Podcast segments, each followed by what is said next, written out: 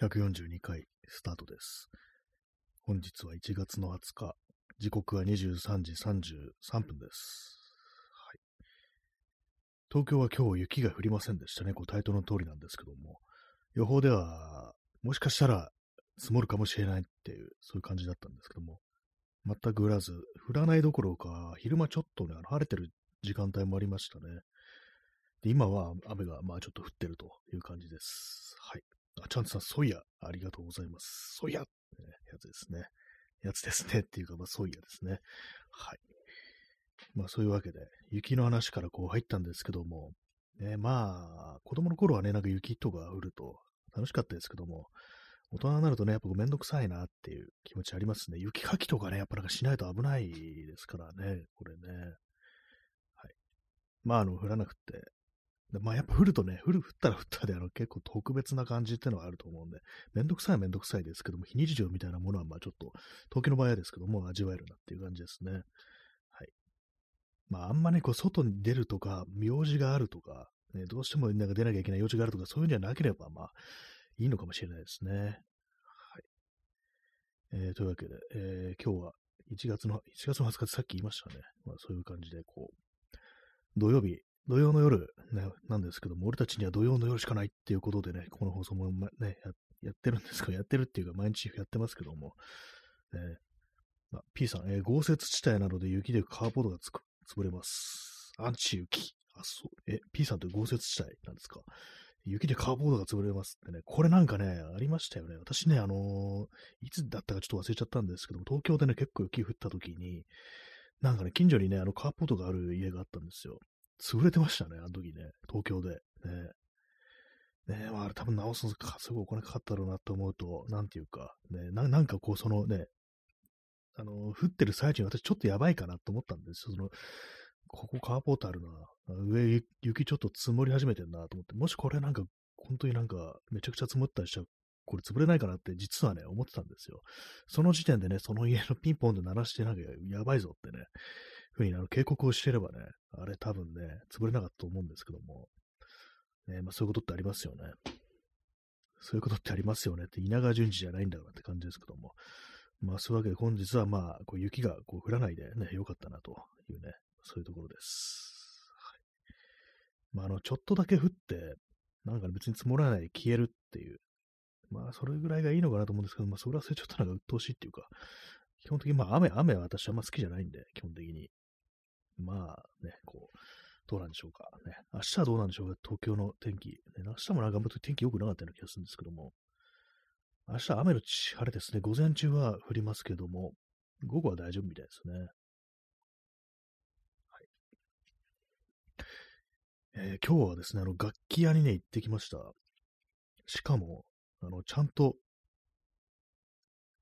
買う目的で、はっきりとは決めてなかった、全く決めてなかったんですけども、よかったら、ちょっと、あのー、狙ってた、ね、ものが置いてあったんで、それで、まあちょっとね、あの、これ本当に気に入ったら買ってもいいなぐらいのこう感じで行ったんですけども、ね、楽器屋さん行って、結構ね、あの、そんなあの、思想、試し弾き、ね、そういうのね、させてもらうのってものすごい久々ですから、こう前にギター買ったのでもずっと昔ですから、すごい久々なんで、緊張しながらね、あの、それ、すいません、これちょっと、あの、思想させてもらってもいいですかっていうのまでに結構時間かかったんですよね。それでなんかね、こう、よしと思ってこう声かけてね、こう弾かせてもらったんですけども、全然良くなかったんですよね。え、こんなならないんだっていうね、感じのぐらいのことちょっと思っちゃって、なんじゃこれみたいな。ま、ま、あんまね、こう期待は正直してなかったんですよ。っていうのもなんかその前に、私をね、ちょっとあの、いいなと思ってた、そのギターが、あの、どうもね、あの形はなんかほとんど同じなんだけれども、2種類あるらしく、あの、高いのと安いのがあって、で、なんか安いのだと、ちょっとやっぱ違うらしいんですよ。その、まあ、弦の振動を拾うね、ピックアップって部品があるんですね。まあ、それが結構そのギターの音ってものを、割となんかその性格みたいなものを特徴づけるっていう、そういうとこがあるんですけども、安い方のやつはなんか結構普通なやつが、まあ、ついてて、ね、こう、だからね、まあ、まあ、これ音良くないかもしれないぐらいの感じで言ったんですけども、実際ね、こう弾いてみたら本当その通りで、全然なんかあの、ときめきがね、ありませんでしたね。こう弾いてる時、触ってる時の、ね、こらいかんみたいな感じで、ね、最初にね、その店員さんに声かけて、で、まあ、の、チューニングとかね、店員さんがやりますよね。その時、まあ、あの、ちょろっと弾くわけですよ。お店の人が。で、うまいわけなんですよね。ギターとかね、楽器屋さんで勤めてるわけですから、うまいんですけども、その、それ聞いた時、あれ結構いいかもしれないなって、これはもしかしたら、もう、あのね、あの、気に入って買うかもしれないなぐらいのこと思ったんですけど、いざ自分で弾いたら完全に終わってる感じの、ね、あのー、終わってるって言ったら失礼ですけども、あんま全然こう、自分にはフィールしないみたいな感じのそういうことが出てきて、まあ結局ね、あの、何度かね、良さを見つけよう、ね、こう自分の気に入るとこ見つけようと思ってなんかしばらく聞いてたんですけど、やっぱダメだこれって感じで買いませんでした。ね、ならないっていう感じがあって、まあこれね、あれなんですよね。結構新しいギターなんですよ。あのー、ヴィンテージだとかオールドだとか、まあそういう言葉ありますけども、要は古いギターっていうのはあの木が、なんかね、あの乾燥してんだかなんだかで、それでなんか鳴りがいいみたいなね、なんかそんなことがどうもあるんじゃないかなというようなことはなんかたくさんの人がこう言ってるんですけども、ね、それで私が今日ちょっと買おうとしたやつは新しくって、なんかなんならね、あの去年とかに作られた製品だったような、ね、ちょっとあの、具体的な詳しいね、あの、その年式みたいなのを忘れちゃったんですけども、まあ、とにかくね、古くても、あの、2019年ぐらいっていうね、そういう感じなんで、だからまだその木がなんか、あの、ちゃんと枯れきってないみたいな、枯れきってないっていうか、あの、乾ききってない、乾燥しきってないみたいなね、そのまあ、出来上がってないみたいな木材として、そういうことなのかなと思って、だからまあなんかすごい鳴りが悪く、ね、こう聞こえたのかなと。いうね、まあそういうところなんですよね。私のね、こう持ってるギター、ね、なんかいつもなんかチューニングがなかなかこう安定しないみたいなこと言ってね、文句言ってますけども、やっぱね、音いいなと思いました。時間ね、こう、経ってますから、これ。ね、あの、本当私がなんかずっとなんか、もう10代の頃に買ったものなんで、ね、かなりこう、もうその木がいい感じになってるんですよね。でも、結構鳴る、鳴るなっていう感じあって、あの、普通にね、あの、アンプとか通したりしないでも、なんかこれはちょっとあの、ちゃんと鳴ってる、響いてるっていう感じがね、こう、それこそあのまあ、胸元とかに抱えてね、なんか座って、こうギター、膝の上に乗せて、こう、弾いたりしてると、その胸の部分にその木が当たるわけですね。ギターの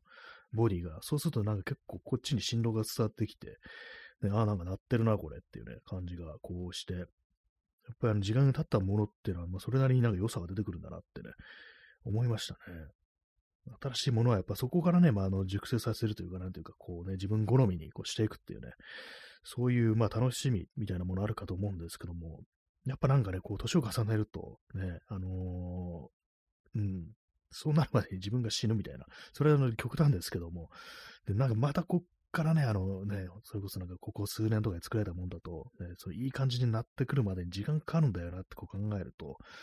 ね、なんかこう、やっぱ古いもの買った方がいいのかな、みたいなね、こと思ったりしますね。まあ、古いは古いでね、結構面倒なところはこう、あると思うんですけども、単純になんかね、あんまりそのエフェクトとかかけないで、その普通、素の状態っていうと、やっぱ切って大丈夫なのかって、大丈夫じゃないや、切って大事なのかなってね、思いますね。えー、P さん、えー、やはり木に頼らないボディのローランドのあれをって、あれですね、ローランドといえば、あの、あれなんていうんですかね、ギターシンセサイザーっていうんですかね、なんかあのね、ありますよね、そういうの、ローランドの。ね、あれ、あれどんな音が出るのかわからないんですよ、そもそもね。一体いかなる音が出るのかっていうね。まあね、ね、弾いてみたらね、面白いかもしれないですけども、ね、ちょっとね、あの、試す機会がないですからね、まあ YouTube とか見ればいいのか。今、しゃっくりが、しゃっくりっていうか、ちょっとゲップみたいなのが出てきましたけども、ね、なんかね、こう、どんな音がするんだろうっていうね、ところですよね。まあ、木に頼らないボディ、ね、それは確かに、あの、利点の一つであるかもしれないですね。電子楽器みたいなものはやっぱ、ね、あのー、アナログじゃないものっていうのはそういう良さが最初から最後まで、最後ってなんだって感じですけども、最初からなんかそういうの変わらない感じで使えるっていうね、それはありますよね。まあこれ向き不向きですね。私はなんかやっぱね、そのアナログな感じってものが、こう、ものとしてはやっぱこう、好きだったりするんで、えあまあそうは言ってもあれですね。あの、まあカメラとか普通にデジタルカメラとか使ってますからね、フィルムのカメラじゃないなっていうね、感じですけども。まあフィルムのカメラもなんか味とかそういうものがあるのかと言われればなんか微妙な感じもしますけどもね。まあ、いずれにせよ、楽器とかね、そう木、木で作られてるものっていうのはやっぱりそういうのがあるのかななんて思いますね。まあそういうわけで、ちょっとね、あの、ギター熱みたいなものが、ちょっとね、あの、冷めた感じですね。一応他にもなんかいろいろ見たんですけども、あの、今日試したやつはね、あの、セミアコースティックギターって言って、要はあの、ボディの一部が、あの、空洞になってるんですよ。普通なんかエレキギターっつって想像するのは、あの、ビチッとね、あの、まあ、板、板に弦が張ってあるみたいなね、木のね、板に、そういう感じなんですけども、まあ、その、セミアコースティック、あとフルアコースティックってのがあるんですけど、それはあの、ボディがあのガランドになってる、ね、たり、まあ、一部がガランドになってたりだとか、丸々ガランドになってるとか、そういう違いがあるんですけども、それでまあ、ボディそのものがなりやすいっていうのが、こう、あるんですね。で、まあなんかね、こう、そういうやつちょっと興味あってね、こう、今日試してみたんですけども、なんか、あれですね、あの、音が、なんかシャキッとしてないんですよね、そういうのって。なんかボワ、ボワっていうかね、なんかこう、もごもごしてるとか、ね、こういう感じで、私のなんかね、こう好きな音ってのは、割となんかキンキンしてる感じの音が好きだったりするんですよ、ギターの音。それとはね、反省反対なんですけども、やっぱあの、どうせね、あの、もう一本っていう感じで買うんだったら、今持ってるのと全然違う感じの方がいいだろうってことで、まあちょっとね、あの、それで手出してみたところもあるんですけども、やっぱりなんかでも好みじゃないのかなっていうね、それはね、やっぱ思いますね。まあそういうわけでしょ、ギターはね、あのー、ちょっとなんかあの、うん、買わなくてもいいのかなっていうね。今のやっぱり、今のやつがやっぱ音がいいっていう、好きだっていうね。それがあるんで、まあ唯一ね、あれ、あれですよ、ほんとこう、チューニングがあの安定しないっていうね、それだけなんですけども、まあそれもなんかこう対処すればいいのかなっていうね、ちゃんとメンテしてね、なんかしったりして、あの、チューニング安定するようにしようっていうふうに、まあその、楽器屋さんから今日帰ってきて思って、で、まああの、なんでね、なんでこれ、チューニングがすぐずれるんだろう、安定しないんだろうって思ったんですけども、で、まあ、今日ね、その楽器屋さん行って、あの、新品のね、新品っていうか、まあ、新しいギターを弾いてみて、ね、一番下の、一番太い6弦ですね。6番目の弦、6弦っていう、一番低音の弦なんですけども、それをね、こう、はじめ、弾いてみた瞬間に思ったんですよ。あの、音が、あの、上下しないっていうね。私今使ってるギターね、ほんとなんかその、かなり不安定なんで、もう、一回弾くと、今鳴らしてますけども、これ今ちょっとさっきね、あの、ちょっといじったんで、今安定してるんですけども、普通になんかね、こう、うーん、みたいな感じでこうね、あの、音が上がったり下がったりするんですよ。それがね、あの、その新しいギターにはないと、それだけあの、ちょっと感動しましたね。あ、本来なんか、ああいう感じでずれ、こういう風にずれないのが当たり前なんだ、みたいな、そういう感じでね、まあ、それだけは、あの、いいところですね。新しいものね。あ、えー、P さん、えー、新谷明、俺にはこれしかないんだ。かっこ、黒字に浮かび上がるギター。ね、まさしくそれ、その感じですよね。これ元ネタあれなんですよね。あのー、松本零士のね、何でしたっけ、ザ・コックピットでしたっけ？なんかそういう漫画、の、戦記物の漫画ですよね。あの、日本兵だったと思うんですけども、主人公はね。日本兵といえば、あの、三八式歩兵銃というね、あの、ボルトアクションのね、ライフルですよね。なんかちょっと、なんかオタクみたいな話になってきましたけども、まあその日本兵の標準装備であるね、三八式ね、まあ、ね、あれ汚したり傷つけたりすると天皇陛下のね、預かり物にどななんてことをするんだみたいな感じで怒られたらしいですけども、ね、まあ、その、それ、あの、日本軍はやっぱり装備が、ね、あんまないね、武器があんまないしね、あの、全然補給もないと、まあ、というか、まあ、逼迫してるわけですよ。そんな中で、あの、その主人公が、まあ、私その漫画読んだことないんですけどもね、その有名なコマがあるんですよ。そのね、真っ黒なね、こう背景に、その、三八式歩兵銃をぐっと掴んだ、ね、上がこう、高々った、高々とね、掲げられてるわけですよ。そのね、黒い背景に。そこにね、ね、俺にはこれしかないんだ。だからこれが一番いいんだっていうね。まあ、それしかないイコール、ね、これが自分にとって一番いいものなんだっていうね。まあそう思うしかないっていうね。そういうことだと思うんですけども。まあその感じですね。私が今使ってるギターね。俺にはこれしかないんだっつってね、こう、暗い背景にね、こう浮かび上がってくる、ね、こう、フェンダージャパンのジャガーっていうね、まあ、そういうものなんですけども、ね、その感じになってますね。まあ、ただ実際私はあの気に入ってます、これは。ね、見た目がまずいいしっていうね。音もね、なんかあの、昔はね、やっぱあの、買ったばっかりの頃って、ね、こう、やっぱね、それこそあの木がちゃんと、ね、枯れきってなかったと思うんですけども、今はね、そうスタジオとか入って大きい音出してみると、まあ、いい音するな、これっていうふうに、普通にまあ思うんですよね。だから、本当そのチューニング以外は、あんまりこう、その、ないんですよ。あの、欠点というか、なんていうか、自分の気に入らない部分っていうのが。だからね、まあいいんですけども。まあ、とあれですね、ギターケースに入らないっていうね、これまあなんか謎の問題ですけども、最初に買った時、これに入れてたはずなのになっていうのに、なぜかね、こうはみ出るんですよね、これね。チャックが閉まらないっていうやつでね、なんかもう、これでもしかして成長したのかぐらいのね、ことを思ったりするんですけど、まさかあの大きくなるなんてことはないと思うんですけども、生き物じゃないですからね。まあでもなんかそれぐらいしかこうないんですよね。まあこれをね、こうね、使い続けるのがいいのかなっていうね。これがやっぱ一番いい音出るのかなと思います。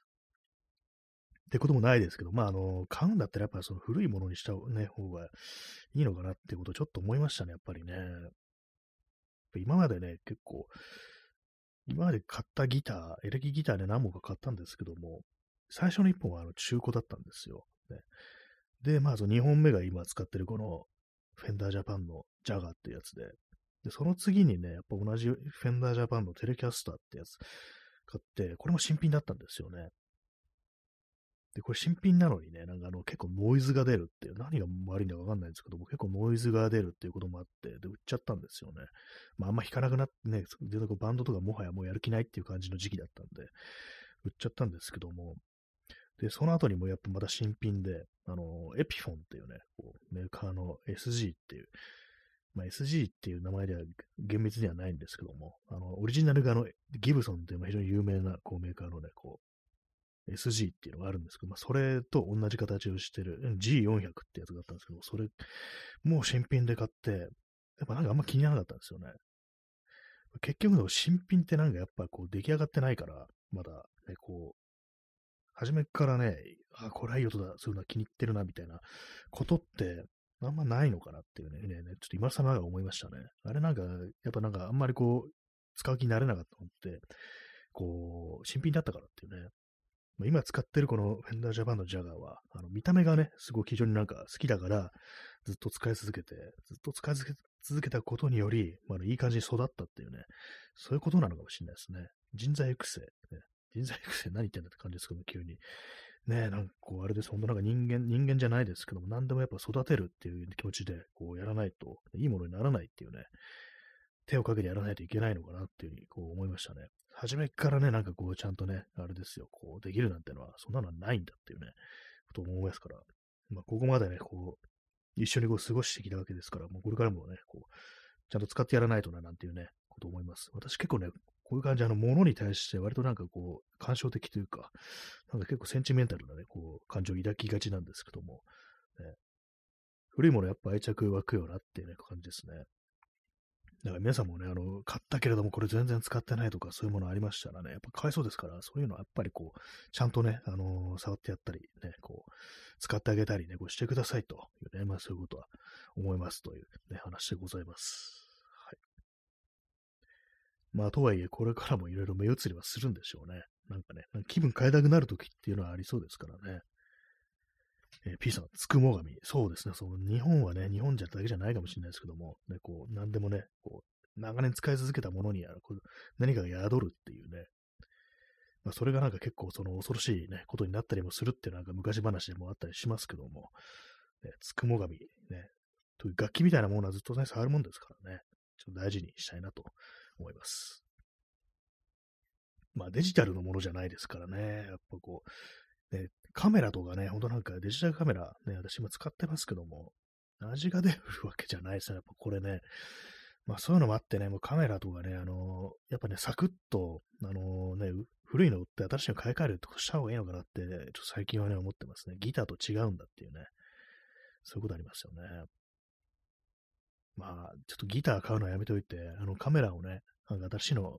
買買い替えた方がいいかなっていうふうに今、ちょっと思ってますね。まあ、最近よくそんなしてましたけども、ね、ちょっとあの、バンド気分みたいなのが盛り上がってきたんで、あの、ギター、ね、買っちゃおうかなぐらいのこと思ったんですけども、まあまあ、ちょっと、ね、やっぱ自分には、この、俺にはこれしかないんだというね、感じでこう、行くのもなんかいいんじゃないかなみたいなね。まあ、やってる音楽に音が合ってるっていうのがまずこう、ありますからね。そうなんですよね。あんまりこうなんかもごもごした感じとか、ボワボワした感じのね、こう甘い感じの音、なんかジャズみたいな音とか、そういうものは特に求めてこうないんで、だから今のがね、こう、合ってるっちゃ合ってるんですよね。やってる音楽的にはね、ロックセリーっていうね。はい。まあそういうわけで、なんかこう、今日はね、あのー、久々そう、あれなんですよ、こう、ね、楽器屋さんでギター弾くってことで、でも恥ずかしいんですよ。なんか、下手だから、ね、他のね、他の人もなんかね、思想してたんですけども、うまいんですよ。やっぱみんな、そんな中でね、なんか私、ただね、ただコードを弾いてるとか、もうね、あの、一番下からね、あの、順々になんか弦を鳴らしていってのは、まあ、一応鳴りを見てるんですけども、そんなことやったらちょっと恥ずかしくなって、ね、こう、今、この中、今ね、この店いる中で一番下手だみたいなね、なんかそんな気がしてきて、ちょっとね、あれ、まあ、いつも昔からそうなんですけども、思想がなんかちょっとハードル高いんですよね。まあ、うまくなれよという話かもしれないですけども、まあそういう感じでね、あの、本当久々に、あの、弾きました。前はね、前になんか楽器屋さんとか行っても、中古屋でね、あの、ナイロン弦のギター、クラシックギターですね。それ買った時にね、ちょっと弾いたとこありましたけども、それが10年以上前ですからね。ほんとすごい久々でした。はい。まあでもなんかね、こう、ずっとね、あの、実際に弾きに行かないで、どうしよう、これ買おうから買うまいかってなんか迷ってるよりは、やっぱりサクッと行って、弾いてみて、あ、これは自分には合わないなぐらいの感じで確認できたんでよかったなと思いますね。はい。まあ、そういうところなんですけども。ね、まあ、でもやっぱりなんかね、これからもなんかちょっといいのないか探し続けちゃうんでしょうね。まあ、前も言いましたけどもね、あのー、同じね、あの、エピフォンっていうメーカーで、あのー、カジノっていうのがあるんですよ。これもやっぱりその、セミアコースティックっていうね、ボディの一部がこうガランドになってる、空洞になってるってやつなんですけども、これもね、なんかこう、結構手頃な値段で売ってたりするんでね、もう今日もあったんですよ、なんか置いてあって、もうちょっと引こうかなぐらいのこと思ったんですけども、なんかね、こう立て続けにこう引いてなんかね、これ買わないっていう、まあ、まあ気になければ買わなくてもね、当たり前なんですけども、なんかちょっとね、あの、気がね、こう、気遅れしてしまってね、あの、全然引かま、引かなかったんですけども、ね、これね、ちょっと気になりはするんですけども、まあでもなんかやっぱり同じようにボワボワした音が出るのかなと思うと、ちょい微妙ですね。あの、ね、ジョン・レノンがね、同じそのカジノっていうギターを使ったんですけども、ね、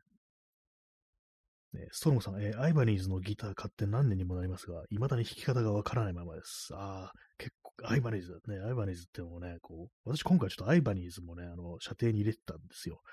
昨日ね、楽器屋さん行ったらね、その前にね、あ、これ結構いいかもと思ってた、それこそフルアーコーチスティックの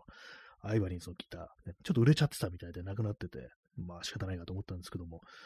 ね、未だに弾き方がわからないままです。ね、これは何ですかね、やっぱ最初覚えるの、ね、あの、私もなんかね、最初にギター買ったのって、もう17歳の頃ですから、まあ、元気なわけですね。元気なわけですね。だからそれもあって、なんかこう、一応ね、学ぶというか、学ぶとはいかないですけども、やっぱそれなりになんか熱意を持って取り組むことが、まあできたというようなこともあって、まあそうするとね、まああのエンジンが借りやすいですから、あの、そういう若い頃っていうのは。だからまあある程度はね、ちょっとその使い方とか弾き方はわかるっていうね、こう感じなんですけどもね、ちょっとあの、大人になってしまうとね、なかなかそういう、ね、自分の中にこう、その火がね、つかないっていうことが本当非常になんか当たり前になってきますからね。これ、ここからね、なんかいろいろこう覚えるっていうのは結構ね、あの大変だったりしますよね。エンジンがかからないという感じですね。えー、ストロムさん、えー、行動表を見てもどこを押さえればいいのかわからなくって。まあ、結構ね、あの最初、うわ、なんだこれって思いますよね。俺の指はそんな方向に曲がらないよっていうね、これなんかアキラのね、アキラに出てくる山形っていうね、あのキャラのセリフなんですけども、俺の腕はそそんな方向に曲がらねえよっていうね、あのそういうこと言うシーンがあるんですが、その指バージョンですよね。こんな押さえ方できるかみたいなね、ことあったりして、ね、ほんとなんか最初は複雑回帰だったりしてね、こうあるあるんですけども、そうですね、最初なんか覚えるにあたって、もはやなんかコードとか押さえないで、あのあれですね、カッティングってやつですね。あれから入るのがいいんじゃないかなって、まあ、その好む音楽にもこうよりますけども、あんまなんか音とかね、こう、出すってこと考えないで、こう、まあ、書き鳴らす的なあれで、ね、こう、ってやるのがいいんじゃないかなっていうふうにちょっと思ったりしますね。こう、押さえらなくてもなんか、こうやってるだけでなんかね、こう、アンプとか通すと、あのー、なんか、気持ちいいんですよ。ね、これやると。ね、あのー、歪ませたりするとね、それでなんかいけばいいんじゃないかぐらいなことを思ったりします。あと、最初にね、私がこう、押さえたコードっていうのは A でしたね。これあの、本当あれですよ、人差し指だけでできるんで、でね、これだけでできるんで、これだけやってるっていうね。でやってればいいんじゃないかなっていうね、こういう感じですね。えー、ストロさん、えー、いえ、シンプルに指板のどこなのかがわからない感じですね。あ、その図を見て、表を見て、あ、これが、な、この弦の何番目を押さえればいいのか、ちょっとよくわからんぞと。あ、そういう感じなんですね。これね、ちょっとそうですね。そうすると、ビジュアル的に覚えるっていうのも、こう、あるかと思うんですけども、結構でもね、なんかギターってね、人のなんか弾いてるの、なんかビジュアル的な、ね、動画とかで見てもあんまなんかよくわかんないんですよ。私もなんかそのコピーとかするときに、なんかライブとかそういうのの映像で、どこの辺をどういうふうに押さえてるのかなぐらいな感じで、目で見て確認しようとすることがあるんですけども、やっぱよくわかんないですよね、あれなんかね。なんか自分視点で見るのね、こう、時と、あの、本当なんか、ね、こう、外からね、あの、カメラで捉えたような、そういう映像って、なんか割、なんていうか、どっちが右でどっちが左だか分かんなくなる的な感じで、よくね、覚えられないんですよね、あれね。覚えられないというか、よくわかん、パッとわかんないんですよね。だからあんまこう、その視覚的にそのギターを覚えるっていうのはちょっと難しいんで、まあ、横にね、なんかその分かる人ついてきてくれって言って、同じ体勢で、こう、並んで、こうやったら、まあ、ちょっと分かりやすいかなって感じですけども、表の分かりづらさっていうのはなかなかちょっとね、あの難しいところですね。まあ、YouTube とかで、ね、それこそあの、一人称視点で、ね、何かこう説明してくれるような動画とかがあったら、もしかしたらそっちがこう、ね、しっくりくるみたいな感じかもしれないですね。人間なんか覚えやすさってものがそれぞれ個人にこう、いろいろあるのかなと思うんで、そういうのもなんかいろいろこう試していくと、もしかしたらこう、できるようになるかもしれないっていうね、感じですね。まあでもなんかこう、楽器っていうのもなんかやっぱこう、向き不向きっていうかね、こう、覚えやすい覚えにくっていうのはこう、あると思いますからね。まあ、なんか私、あの、管楽器とかやったことないですけども、学校で習うようなリコーダー以外の管楽器ってものはないですけども、一回ね、なんかあのー、ハーモニカみたいなやつ、ハーモニカっていうか、なんかブルースハープって書いてあったんですけども、違いよくわかんないですけども、あの、吹くやつですね。あれね、一回買っ、一回とか二回ぐらい買ったことあるんですけども、あの、キー違いで、今、今、キー違いってなんかそういう意味じゃないですよ。キ違いって意味じゃないですよ。ね、キーが違うやつ。ね、なんか、いちいちそんなこと言う必要あるのかって感じですけども、ね、違うキーのね、二つぐらい買っちゃったことあるんですけども、全然ね、でき、でき、できなかったんですよ、あれ。ね、そういうのはもあるんで、なんか、できないもんやっぱできないっていうね、そういうのがやっぱありますね。ドラムなんかも私はちょっとできる感じしないですね。まあ、あれなんかちょっとハードル高いっていうか、置いてあるところがね、スタジオみたいなところっていうのがありますから、練習したりするのは難しいですけども、ね、なんですかね、やっぱなんか何が簡単なんだろうっていうね、まあ人にそれぞれやっぱそのでやりやすいっていうのは、こう結構変わってくるのかな、みたいなことはね、思いますね。ギターをスタンドに戻します。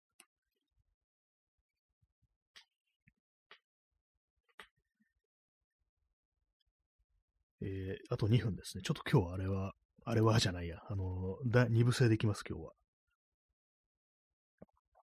なんか物の話してると割となんかあれですね。こう、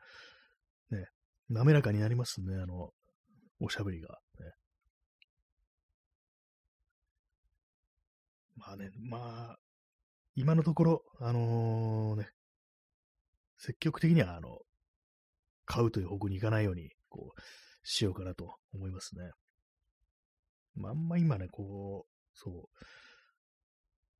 これがどうしても、ね、いいっていうようなものがないですからね、いろいろ見渡してみても、興味がある程度のものはありますけども、どうしてもこれが欲しいなみたいなもの、そういうギターないんで、まあまあ、これはこう今持ってるもので、こう、行こうかなっていうふうに思います。壊れたりしない限りはっていう感じですね。とか言ってるといきなり、いきなりなんか折れたりしてっていうね、まあそれはないと思いますけども。まあなんかこうあれですね。まあ、ケースから飛び出るっていうこの問題ね、なんかあれですけども、なんか、なんかちゃんとケース変えようって話ですね、これね。まあ、いじりたいとこ、ね、まあ、いろいろなんかこう、あるのかもしれないですけども、まあ、ノーマルの状態で、こう、ね、あの、内部の回路とかそういうものは、そのままの状態で使っていこうというふうに思いますね。はい。えー、0時2分ですね。1月の21日ですね。なんかもう、今年が21日経過してるという事実。ね、おかしいだろっていうね、感じありますけども。でもなんか正月、ね、元旦のこと、ね、思い起こすとずっと前だなっていうね、感じありますね、やっぱりね。明けましておめでとうございます。えー、第 2, 第2部、ね、すぐ始めたいと思います。はい、えー、第1部終わりました。タイトルなんだっけな。はい、雪は降りませんでしたでしたっけ。えー、雪降りませんでした。第2部。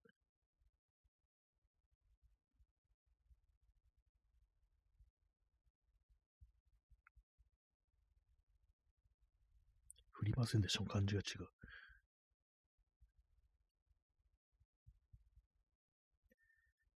第2部。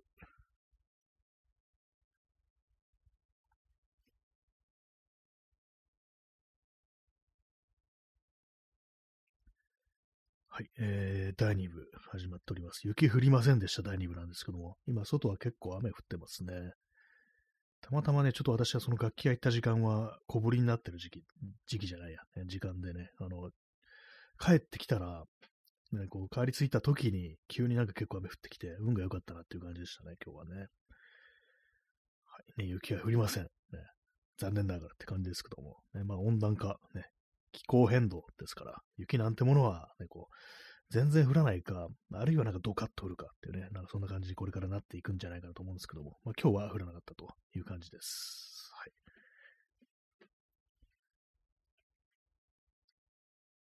そんな土曜日の夜ですけども、ね、土曜の夜、静かですよね。あの、ツイッターってなんか土曜の夜静かですよね。あれなんか寂しいんですよね。ちゃんと皆さん、あのね、あのツイートしてくださいというね、まあそんなことはちょっとね、あの申し上げたくなるんですけども、ね、誰もいないじゃないかっていうね、感じですからね。はい、なんか最近なんかあのね、バンドの話だとか音楽の話だとか、あのギターの話ばっかりして、ちょっと、あれかなって感じなんですけども、あんまその他の話題ってものが、こう、ないですね。でもなんかね、やっぱり、ね、最近そういう、そうバンドみたいなものをやるにあたって、やっぱね、バンドっていうのは、ちょっとあのー、ホモソーシャルというか、そのちょっと有害な男性性みたいなものと、結構密接にね、関係するね、カルチャーではあるのかなって思ったりして、なんかね、あのー、そういうもの結構好きなのかなって私思ったりするんですよね。なんかこう、バンドって、であれ、ああいうのってなんかこう、まあ女の人とかもね、当然ああいうことやったりしますけども、なんかね、男、ね、あの、ソースの味って男の子だよな、みたいな、その、あのあれですよ、孤独のグルメみたいなのあれが出てきますけども、なんかそういう感覚ってちょっとあったりするんじゃないかと思うんですけども、なんていうんですかね、こう、まあ、メンバーがいるわけですよね。なんかそういうのに、なんか俺たちみたいな感覚、ね、こうちょっと曖昧ですけども、なんかそういうのってね、あったりして、それしかも私はそういうのが結構好きなんじゃないかなみたいなね、こう、まあ、排他的とまでいかないですけども、何かこう、その自分たちの、なんかこう、がっちりしたね、なんかこう、すごい曖昧なこと言ってますけども、ね、なんかそういうものをちょっと求める気持ちみたいなもんが、中目式みたいなもんですかね、なんかそういうのを求める気持ちがやっぱあんのかなみたいなね、こう、ちょっと思っちゃったりしますね。割となんか僕、好んで聴く音楽とかもね、なんかあんまね、その、バンド的なものに対するこだわりっていうのはなかったんですけど、やっぱりなんかこう、好きだったりするんですよね。で、まあ、あの、去年ね、あの、千葉祐介っていう、ね、人が亡くなりましたけども、なんかね、あれからね、あのー、やっぱりなんか自分って、ああいうね、こう、ロックンロールバンドが好きなんだな、みたいなことをちょっと思ったり、ずっとしててね、割となんかこう、自分の好みというか、好きなものっていうものについて改めてなんかね、捉えなすみたいなことがちょっとあったりしたんですよね。まあ、それでなんか別にあの、始めたってわけじゃないんですけども、なんかね、こう、自分の好きなものって何だろうみたいなことを、割となんかこう、最近考えたりするんですよね。まあ私だけかもしんないですけどもね、そのまあ4人いますけども、私だけはそんなこと考えてるのかもしんないですけども、なんかそういうものを求めてるなっていう気持ちが、まあ正直ありますね。とか言ったらなんかちょっと、うわ、なんだこいつ変、ちょっと変になってるぞみたいな感じでね、惹かれたりするのかなって思うんですけども、ね。まあ別に何もね、やってないですけども、そのまあスタジオで遊んでるだけですけども、ね、曲とか作ってるわけでもないし、録音といってもね、私がなんかそれにあの、スマホとか置いといてね、あの適当に録音するみたいな感じですから、ね。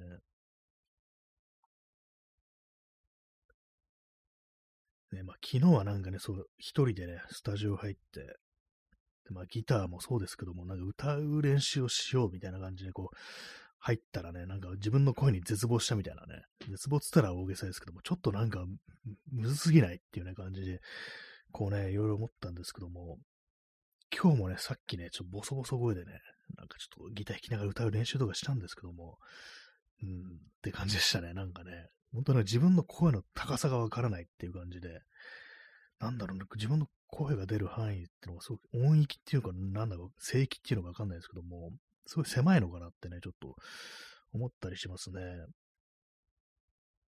あとは、あのー、歌う歌うっていうのもちょっと筋肉みたいなものが、やっぱ喉のね、筋肉みたいなものっていうね、そういう側面もあんのかなと思って、だからまあ、あのー、そういうのね、体が慣れると、まあなんかちゃんと声出るようになるのかもしれないですけども、でもなんかその高さみたいなものはね、本当なんか全然わかんないですね。昔ね、なんかこう、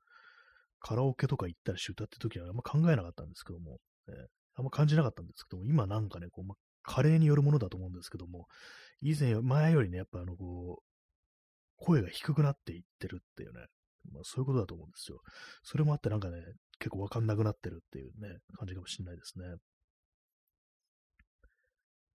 まあね、ミュージシャンとかでもね、ボーカリストとか、年を取るとなんか、その持ち歌のね、あの、キーを下げるとかそういうことね、こうあったりするみたいですからね、やっぱ声が出なくなるっていうね、人間で、人間結構声が変わるっていうのはね、こう、あるみたいですね。結構人前に出て喋るような人とかだとね、なんかこう、その人のなんか若い頃のなんかテレビとか出たりしてるのと、今現在の声ってものは結構違ったりしてて、私それ最初にこう気づいたのが、あの、三浦淳、ね、三浦淳って人いますよね。あの人、まあ音楽もやってますけども、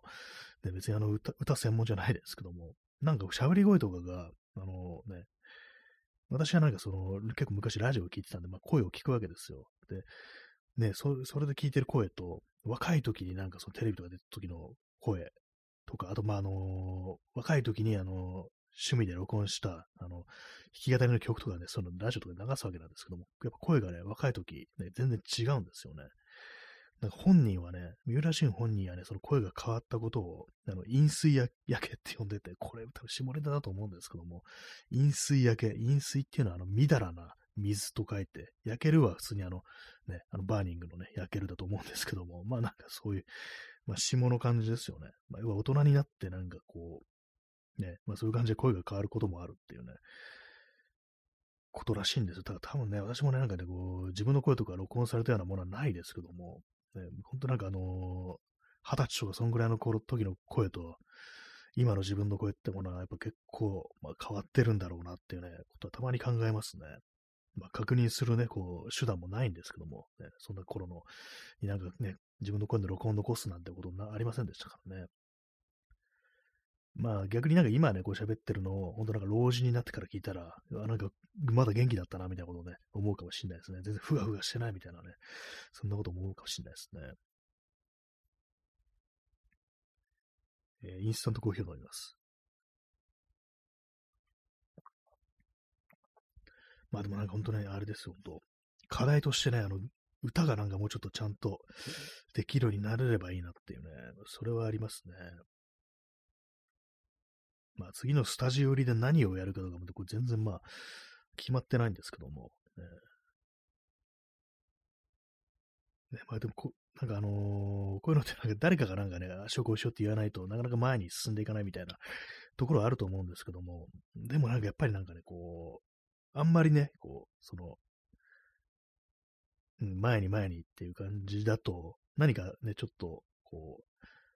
有害な男性性みたいなものを呼び込むんじゃないかみたいな、そういう気持ちがちょっとあったりするんで、ね、なんか割とそのソフトな感じでこう、ね、行きたいんですよ。ね、行きたいんですよってなんか変ですけども、な何かこう、ああしようぜ、こうしようぜみたいな感じってものを前面に出していくとかなりなんかね、こう、暑苦しくなってくるんで、それはなんかちょっとっていう感じがしつつ、でもなんかこう、いろいろやってみたいなっていうね、そういうのなんかこう、そういう気分をなんか充足させるような、こうなんかね、こう、やり方っていうのはなんかちょっとまだわからないんですけども、まあなんかこう、あれやってみたい、これやってみたいな、なんかね、単純な好奇心とか、一度やってみたいみたいな、そういうことをなんかね、ただただ試してみるっていうね、そういう場所っていうものにするのがこういいんじゃないかなと思いますね。学んだかんだでね、こう、やっぱこう、一緒にやってるね、まあ、元からの友人ですけども、まあ、音楽に詳しいね、こう、友人が私多いんで、全然まあね、他の3人とも自分より全然こう、いろいろ聞いたりしてるっていうね、感じだと思うんで、なんかこう気になってるのがあったら、とりあえずちょっとこれやっってみないみたいな感じで、ね、やるのがこういいのかなっていうふうに思いますね。とか言いながらミスったら殴るとかね、なんかそんなんやったら面白いですけどもね、面白くないですね。でもなんか世の中いるんでしょうね。なんかミスったら殴るみたいな、そういうバンドもね、なんかね、怖いですね。はいまあ、バンドってのはね、そういうなんかちょっとね、馬鹿げた面もなんかあるっていうね、そういうところですよね。コーヒー飲みます。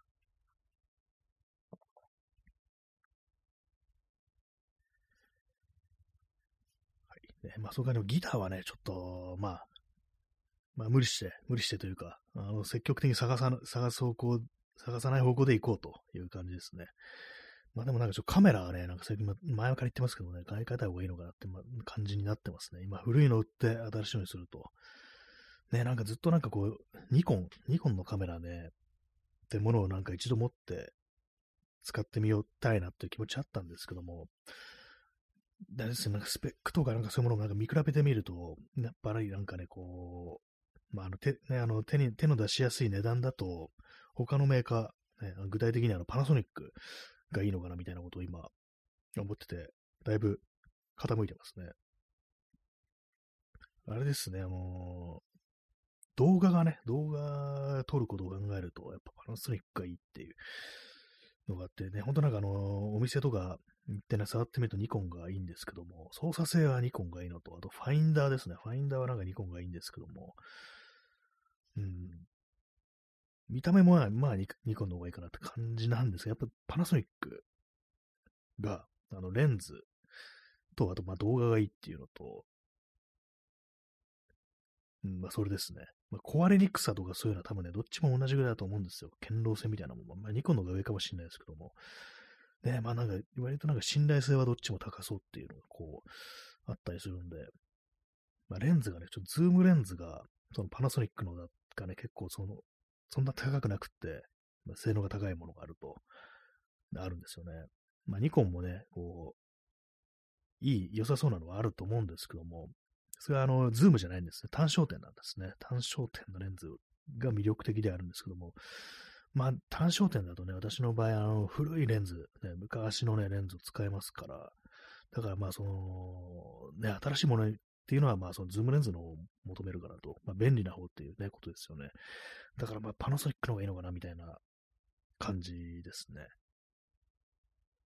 えー、P さん、えー、即夢を実現のプロ志向バンド、遊び気分のメンバーへ渾身の鉄槌を、ね、まあ、それも中にはいるんでしょうね、これ、本当にね。完全プロシコってね、なんかそんな、メンボ、メンボ、メンバー募集にね、書いてあるなんて、その時代があったらしいですからね。まあ、まあ、同意ならね、同意の上ならね、あれかもしれない。まあでも、遊び気分のメンバーやってね。ね、遊び気分ね、なんですかね、遊び気分。えー、遊び大事ですからね。こう、ね、タモリが言ってましたよね。まあ、仕事じゃねえんだぞっていうね。遊びなんだからね、真面目にやれってなんかよくわかんないこと言ってたんでありましたけども。まあ、ちょっとわかりますね、それね。まあ、あのー、まあ、ね、遊び、遊び心は大事ですよね。あれやってみよう、これやってみようとか、これやったらどうだろうみたいなね、楽しいんじゃないかなっていうね、そういうね、こう感じの取り組み方っていうのはやっぱなんかいろんなもの生んでいくと思うんで、プロシコだとね、売れるっていうことはまずね、最初にな,、ね、なりますからね、あと、まあ、お客の要望に応えるみたいな感じになりますから、からまあ楽しいものにならそうですよね。自分のためにやるんであればやっぱ楽しいことっていうね、なりますから、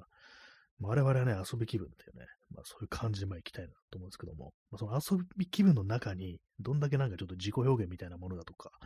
で、なんかこう、あれですよね、で、こう、まあ自分たちの、がああしたいこうしたいみたいなものをこうね、実現するかってね、こう、なると、なかなかちょっとバランスというか、なんていうか、こう、やり方ってものがね、問われるのかなと思うんですけども、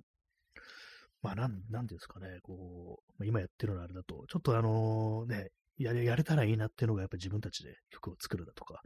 そういうことですよね。まあ、これもまあ絶対にってわけじゃないですけども、なんかそうしたら、あのー、何かこう自分の中で、こう、ね、楽しいというか何かこう救われるものがあるんじゃないかみたいな、そういう気持ちなんですよね。なんかこのね、あのー、悪い時代ですよ、本当悪い時代だからこそ、ね、こういう感じでね、なんかやっぱ自分たちのなんかこう、すがるような何かってものを自分たちで作るっていうことがなんかね、あの、必要なんじゃないかなみたいなことは、まあ、こういうこと言うとね、あの、なんか、すげえこう、でけえこと言い始めたぞみたいな感じでね、他他のみんなに惹かれるみたいなことあるかもしれないですけど、ま、割となんか、まあ、あの、軽い気持ち言ってるは、言ってはいるんですけども、でもなんかあったらいいよね、みたいな、こう、そういう感じですね。大体まあなんかその、ね、いろんなまあそういう音楽なりなんなりね、そういう表現みたいなものをこう、誰かが作ったものを消費するって言ったらあれですけども、ね、こう受け止めるんじゃなくて自分たちの方からあのなんか出していくみたいなね、こうなんだっていうね、俺たちはこうなんだみたいなものをね、こう、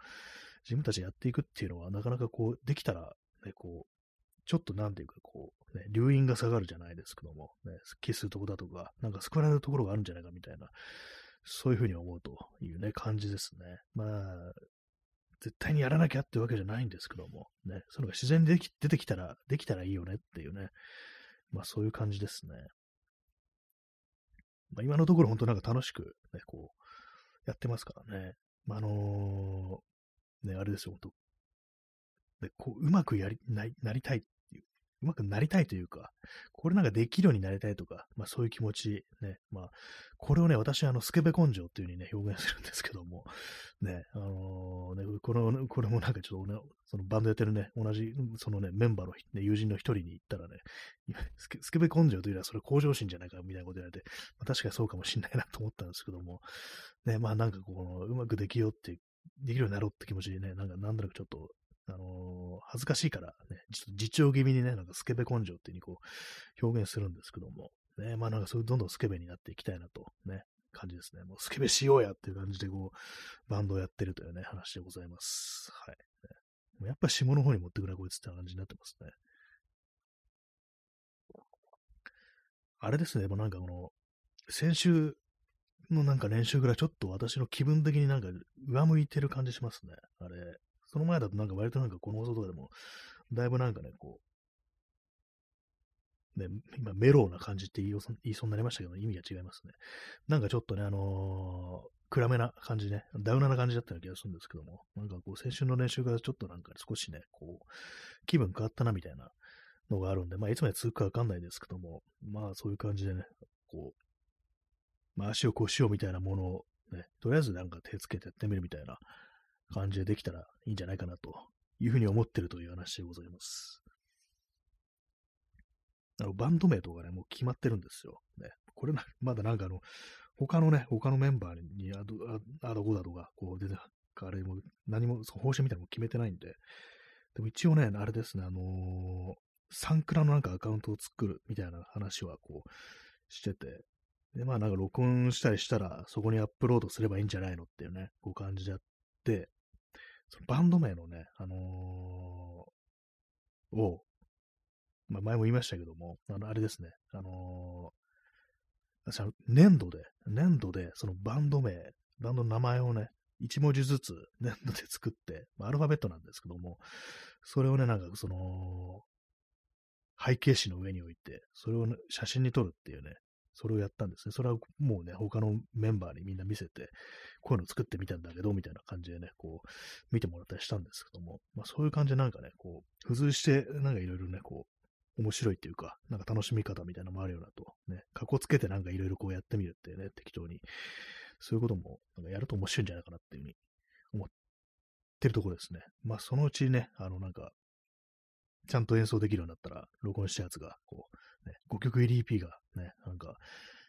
もう不可能じゃないんじゃないかなみたいなね、ことを思いますね。まあ、不可能も何もね、録音しちゃえばね、勝ちですからね。どんだけね、メタメタでもね、いいんですよ、ほんと。ね、撮っちゃえばね。えー、P さん、えー、創作意欲。ね、生への、でも、せ、せ、ね、そうですね。生きる意欲でもあり、ね、創作意欲みたいな。そうですね。創作意欲といえば創作意欲なのかもしれないですね。結構もんな、割と何年もね、私、割と腐ってる感じですから、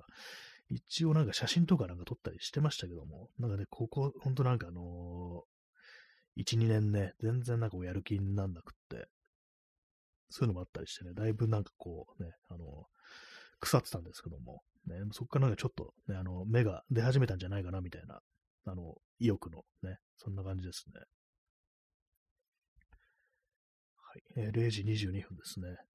まだ雨降ってますね。まあ確かに性の意欲とは言えるかもしれないですね。まあでも芸術活動、ね、結構いいのかもしれないですね。いいのかもしれないですね。天然会ですけども。前も話したことですけども、あの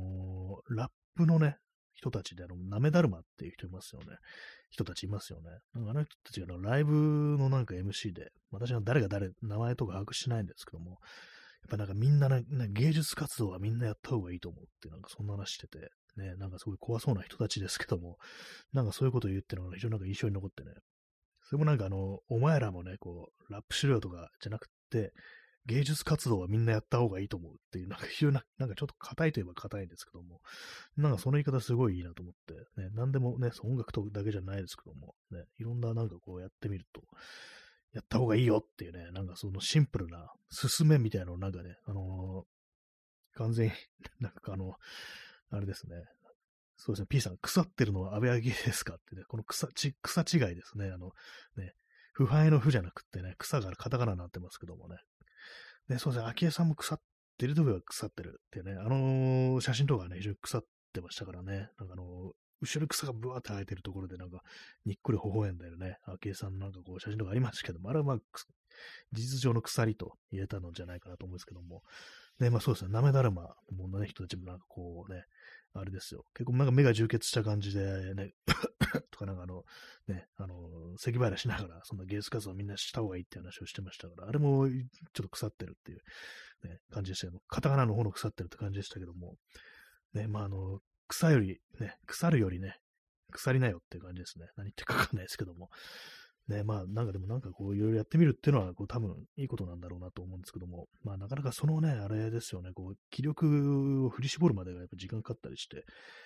ね、まあ、今回もなんか一人じゃなくてね、こう、みんなでやるっていう、ね、ことがまあ、できてるというか、ね、まあ、なんだ、なんだろう、ね、前からでもなんかね、なんかそのバンドみたいなものやったら面白いかもね、みたいな的な話はずっとしてたんですけども、ね、私のツイッターのね、ログとか遡るとずっと前からこいつ言ってんな、みたいな感じなんですけども、なぜかあの、去年の11月にね、あのー、ま、大塚のファミレスで、ね、なんか、本当にやってみたらどうだろうみたいなね、話になって、そこからなんか本当にね、ちょっと今度やってみないかみたいなね、声をかけたというところからね、スタートして、まあ、去年のね、あのー、年末あたりからなんかやってるっていう感じなんですけども、でな、なぜやれたのか、実際になんかね、こう声をかけるというね、ところにことになったのが、ちょっとよくわかんないですけども、ね、あ、愛さん、えー、こんばんは、ね。よろしくお願いします、ね。今日もね、やっておりますけども、っていうね、感じですね。まあ、雪は降りませんでしたというタイトルでやっております。でもなんかね、今日はね、あれです。ずっとなんかあの、最近私あの、なんか、バンドみたいなことやってるから、その話ばっかりしてますね。なんかギター、買おうか買わないかみたいな話ばっかりしてますね。まあなんかそういう芸術活動的なものはなんかやっぱこうみんなやると、まあなんか気分変わるんじゃないかなっていうね、そういうのはこう、ありますね。まあ人に向き不向きとかね、こう、まあ取り組む手段とか、まあそういうものもありますけども、ね、なんか適当なこと言ってますのでね、えー、コーヒーを飲みます。自分が今何を飲んでるのかわからなくなりましたね。あ、えー、愛さん、えー、素敵ですね。ありがとうございます。ね、そうです皆さんもね、あの、ちょっとあの、素敵になって、ね、こうね、欲しいなというふうに思いますね。あなたあなたたち本当に素敵わよってね、なんかあの、オーヤン・フィーフィーというね、あのー、歌手の人がこう言っておられましたけども、ね、お客さんに向かって言うんですね、なんかライブみたいなね、こう、コンサートみたいなところでね、あなたたち本当に素敵わよってね、いうなんかそういうなんか MC があったなんて話を聞いたことありますね。まあでも何でもいいんですよね、本当に多分ね。こう、その結果とかなんか出来の良し悪しとかこう気にしないでね、なんかこういろいろこうやるのがいいかなと思うんですけど、やっぱりでもなんかこう自分一人でやってるとちょっと幻滅しちゃうみたいなところありますからね。そういうのになんかどう対処すれば、ね、こう、向上心だけだとね、あのー、結構大変なところもあるあるんで、なんか短期的になんか気持ちよくなれるような、そういうね、なんかそういう芸術行為みたいなものがあればいいんですけどもね。えー、愛さん、えー、ギターなんですね。あ、そうですね。私、あの、担当一応ギターということになってて、一応なんかね、ちょっと歌もね、あのー、歌えるようになりたいっていう感じで、昨日なんかそう、スタジオに一人で入って、ね、こう、練習未満のあれですけども、ね、声出してみて、うわ、全然出ないみたいな感じで、もう絶望したなんていうね、感じがあったんですけども、これがね、今ね、透明の一つの課題ですね。果たしてね、練習したところで、ね、こう、ちゃんと歌えるようになるんだろうか、みたいなね、なんかそんな感じがありますね。そこらでもなんかこう、何かしらね、こう、やりようがないかね、考えたいところではこうありますね。まあ私に合ってる何かを見つけるみたいなね、そういう歌を見つけるみたいな、そういうあれかもしれないですけど、高さとかね。えー、愛さん、えー、お歌の配信もぜひあ、ありがとうございます。ね、まあ、これできたらね、これねまあ、やったらいいのかなと思うんですけども、一応ね、前にね、あの、この放送でなんかたまに気まぐれで弾き語りみたいなものがこう、あったんですけども、まあ、弾き語りというはなんか一発ネタみたいな感じで、急になんか脈絡なくね、脈絡なく変な歌い始め、歌、歌い始めるみたいな、そういうなんかちょっとね、あの、ほぼ笑いみたいな感じのがあったんですけども、ね、その時もなんか本当に、まあ、あの、ボソボソっとね、歌うっていう感じで、本気のね、歌では全然、本気、本気どころがね、あの、半分も出てないみたいな感じで、で、こう、なんか、なんかもごもごも言ってるみたいな、そういうレベルのだったんですけども、ね、なんか、ちゃんとした、ね、こう、感じでこうやるっていう、できたらまあいいなと思いますね。それこそなんかスタジオとかからやればいいのかもしれないですね。でもあれですね、なんかこう、自分の曲じゃない限りはね、あの著作権的な問題がありますから、ね、これ、後からなんかね、そのジャスラックの登録曲とかだと、後から申請するっていう形になるみたいですね、このラジオトークは。ね、弾き語りとかやったら、ちゃんと後から、あのこの曲の、これ、ね、やりましたみたいな感じで、何かその、フォームみたいのがあって、そこそこからなんかね、やんなきゃいけないみたいなんですけども、私も2回ぐらいなんかやりましたね、それね。まあ、やんなくてもね、なんか文句入れないかもしれないですけども、ね、はいね、前ね、前なんかこういう、ね、やりましたね。なんかね、こう。だいぶ昔、そんな、数年前っていうレベルでね、この放送2020年からね、やってますからね、どうかしてますよ、本当にね。今2024年だぞっていうね、感じですからね。えー、コーヒー飲みます。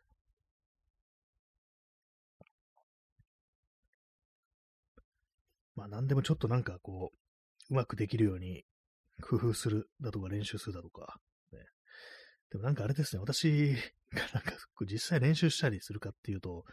ね、練習、こういうふうに考えてこういうふうにやろうと思ってるっていうことをこのラジオトークで話すっていうのが主な活動になってそうなんで、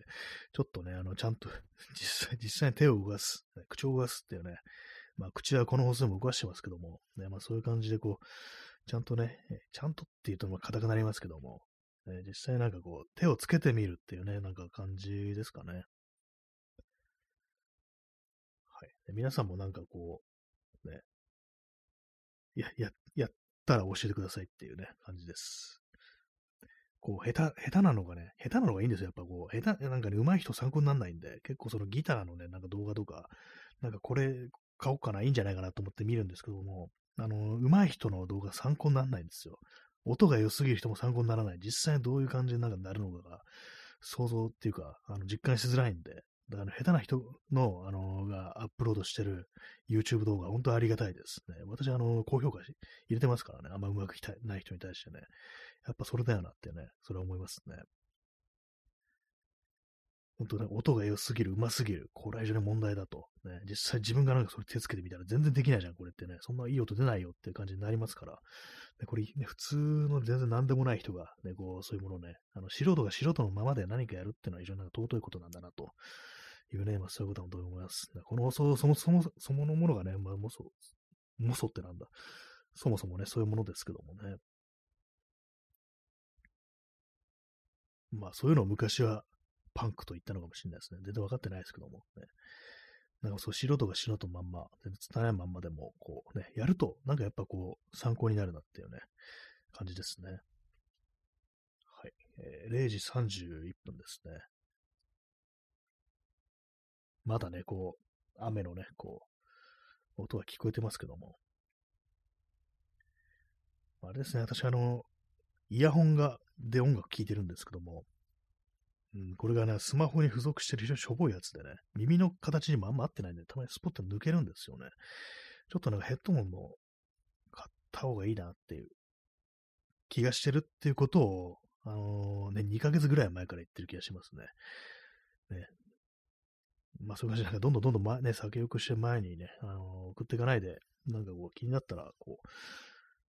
ちゃんとね、あのー、買った方があの、いろいろ前に進むんじゃないかと思います。ねまあ、のね、ギターのチューニングがなんか繰りやすいっていう問題もね、なんかずっとなんか思っていながら対処してませんでしたからね。なんかこう自分で何とかするっていう姿勢、ね、やっぱ大事なんだと思います。はい。そういうわけでね、本日は2部制で1時間お送りしてまいりましたけども、なんか最近なんかずっと同じような話ばっかりしてますね。なんかね。あんまなんかこう、世の中のことだとか、まあニュースとかに触れなくなりましたけども、まあ大体ね、ああいうのはなんかこう胸くそ悪いことばかりですから、ね、ご話してる方がまあいいのかもしれないですね。